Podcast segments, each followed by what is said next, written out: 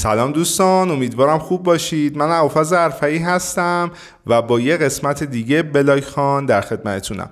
توی فصل دوم داریم راجع به بوم مدل کسب و کار صحبت میکنیم. رسیدیم به قسمت هشتم و قرار راجع به کی اکتیویتی ها یا همون فعالیت های کلیدیمون صحبت بکنیم و این بوم رو یک مقداری دوباره کاملتر بکنیم. اگه یه توضیح کلی بخوام راجع به بلای خان بدم، یه پادکست تخصصی تو زمینه تجارت الکترونیکه که میایم هر قسمت راجع به یه مفهوم، یه اصطلاح تو همین فضا صحبت میکنیم و بیس صحبتمونم میذاریم یه بلاگ پست تو یه سایت مطرح و راجع به اون گپ میزنیم، با اون مفاهیم و اصطلاحات آشنا میشیم و مثالهای واقعی هم میزنیم که قابل لمس‌تر باشه.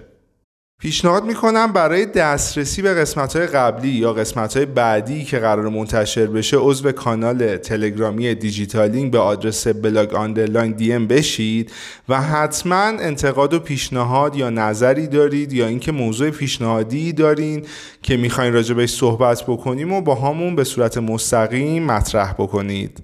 بیس صحبت های این قسمتمون رو از سایت بیزینس تو کامیونیتی دات کام داریم.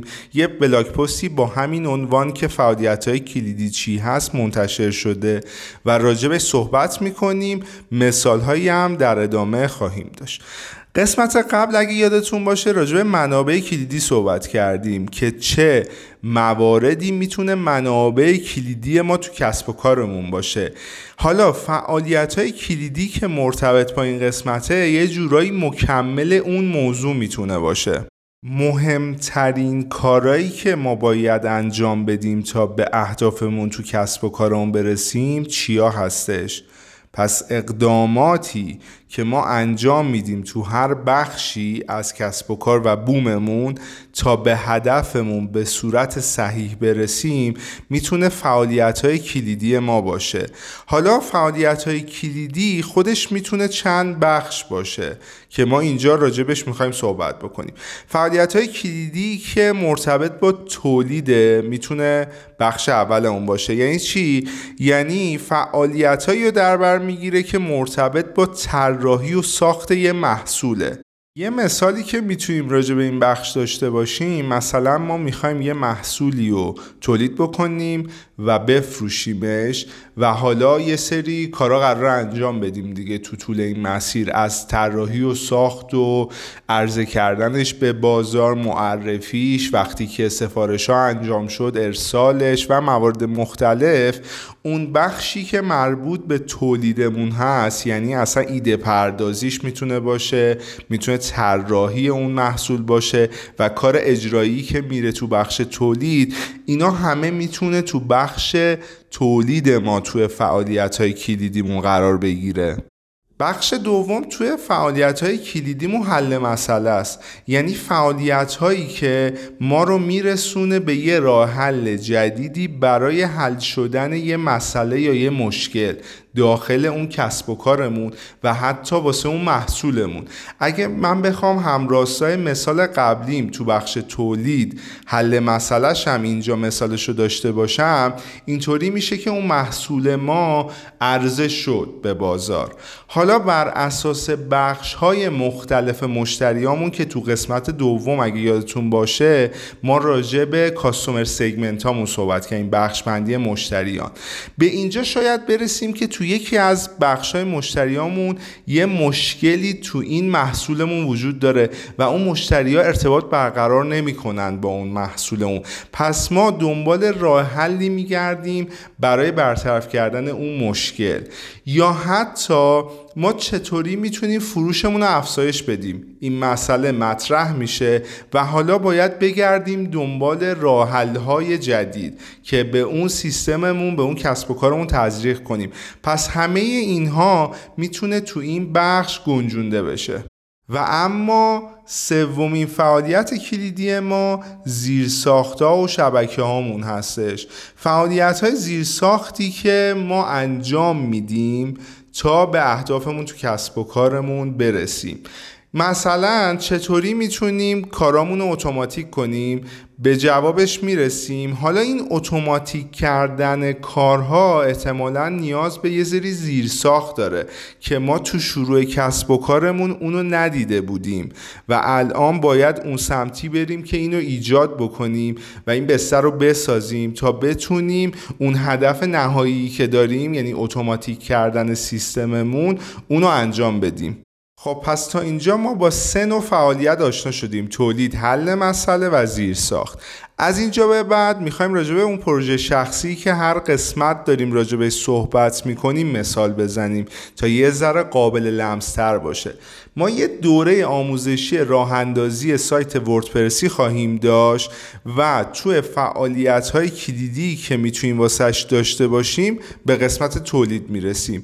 تو قسمت تولید خب همون تولید محتوای آموزشی ما میتونه فعالیت مهممون تو این قسمت باشه که البته یه سری مراحل هم داره، مثلا چیدمان سرفصل ها، درست کردن اسلایت ها، ضبط اون دوره و بعد اون ویرایش و تدوینش. همه این فرایند و همه این فعالیت های کلیدی که داریم انجام میدیم واسهش توی دسته‌بندی تولید ما میتونه تعریف بشه. برای بخش حل مسئله‌مون برای این دوره چه مثالایی میتونیم داشته باشیم؟ اینطوری میتونه شروع بشه که چطوری و با چه کارهایی ما میتونیم دورمون رو معرفی بکنیم در معرض دید مخاطبانی که نیاز دارن به این تخصص، به این دوره، به این آموزش، در معرض دید اونا قرار بدیم. بعد میرسیم به جوابش با تحقیق و بررسی، میرسیم به جوابش که مثلا میتونه الان بهترین گزینه تبلیغات باشه. ما میتونیم تبلیغات انجام بدیم برای دیده شدن این دوره. پس ما با یه سوال شروع کردیم، با یه سوالی که مسئله‌ای رو حل بکنیم یا بعضی اوقات مشکلی رو حل بکنیم و نهایتاً به جوابش میرسیم و وارد اون فعالیت میشیم. خب حالا ما یه سوال دیگه اینجا داریم که چطوری میتونیم سیستممون رو اتوماتیک کنیم. ما یه دوره‌ای داریم و میخوایم اون افرادی که به این دوره نیاز دارن بیان شرکت بکنن. پس میتونه توی فضای آنلاین این اتفاق بیفته. میتونیم براش یه سایتی داشته باشیم، دوره رو معرفی کنیم و بعد از این که ثبت سفارش و درخواستش انجام شد همون لحظه فرد بتونه تو اون دوره شرکت بکنه. پس ما یه جورایی داریم سیستممون رو اتوماتیک میکنیم. وقتی که نیازشو داره و ما رو پیدا کرد، با ثبت سفارش و شرکت توی اون دوره بلافاصله بتونه به اون دوره دسترسی داشته باشه. حالا مراحلی واسهش خواهیم داشت: تهیه سرور، سایت رو راه اندازی میکنیم، امکان ثبت سفارش آنلاین واسهش میذاریم و وقتی که پرداخت انجام شد بتونه دوره رو ببینه و اصطلاحا اون دوره واسهش باز بشه و دانشجوی اون دوره بشه. و بعدش هم حالا فرایندهای بعدی که واسه پشتیبانی خواهیم دید و مسائل مربوط به بعد ثبت نامش. اینجا ما اومدیم برای اتوماتیک کردن سیستممون یه سری زیرساخت رو واسهش تعریف کردیم و انجام دادیم تا بتونیم که این فعالیت هامون هم کامل بکنیم. پس تا اینجا ما راجع به تولید و حل مسئله و زیرساخت هامون صحبت کردیم. میتونه خیلی کلی باشه اینطوری فعالیت های کلیدیمون، یا میتونه بر اساس همون قسمت قبلی که راجع به منابع کلیدی صحبت کردیم و گفتیم که بر اساس هر بخش از مشتریان میتونه تعریف بشه، این فعالیت های کلیدیمون هم میتونه بر اساس هر کدوم از اون بخش های مشتریامون تعریف بشه و انجامش بدیم.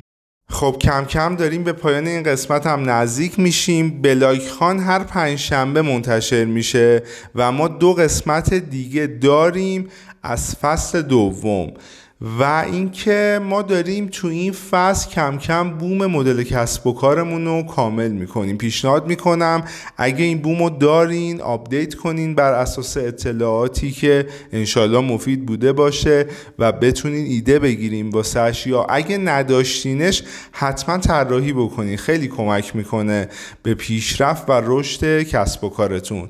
تا قسمت بعدی پرروزی باشید. وقتتون بخیر.